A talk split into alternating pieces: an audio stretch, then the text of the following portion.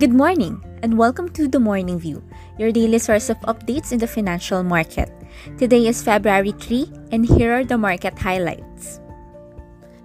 The outstanding debt of the national government amounted to 9.8 trillion pesos at the end of December 2020 this was 26.7% higher from 7.7 trillion pesos recorded in 2019 as the government increased its borrowings for its response amid the coronavirus pandemic.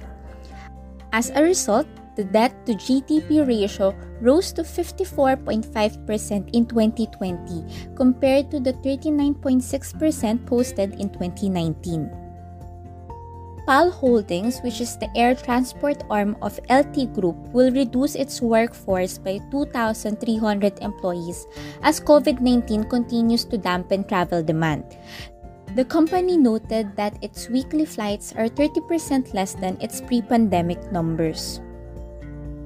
Local equities gained as the Bicameral Conference Committee passed CREATE Act Create seeks to cut corporate income tax by 5% in the second half of 2020, then gradually decrease it to 20% in 2027. Albay Representative Joey Salceda expects the bill to attract 12 trillion pesos in investments and 1.8 million jobs in the next decade. The PSEI finished at 6,867.88, up by 0.78% day on day. Local fixed income yields slightly rose amid optimism on the passage of the CREATE Act by the Bicameral Conference Committee. On average, yields went up by 0.13 basis points day on day, led by the long end, which increased 1.45 basis points. The Philippine peso mildly strengthened following the recovery in the local stock market driven by the positive sentiment on the passage of the CREATE Act. The US dollar Philippine peso pair closed at 48.05. Meanwhile, in the overseas markets, US equities inched up amid optimism on the stimulus package. This was following the news that President Joe Biden had a meeting with a group of 10 Republicans at the White House to discuss a bipartisan stimulus deal.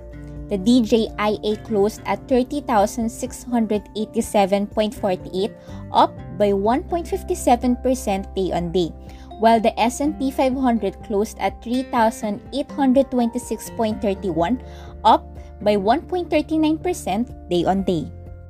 Asian equities rose as talks of more U.S. fiscal stimulus boosted Wall Street overnight. President Biden negotiated with Republican senators to discuss his $1.9 trillion relief plan. Negotiations were productive, according to the White House.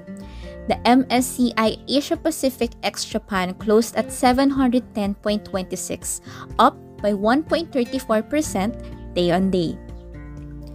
European equities rose driven by optimism on the economic recovery and hopes that more vaccines will be deployed in Europe.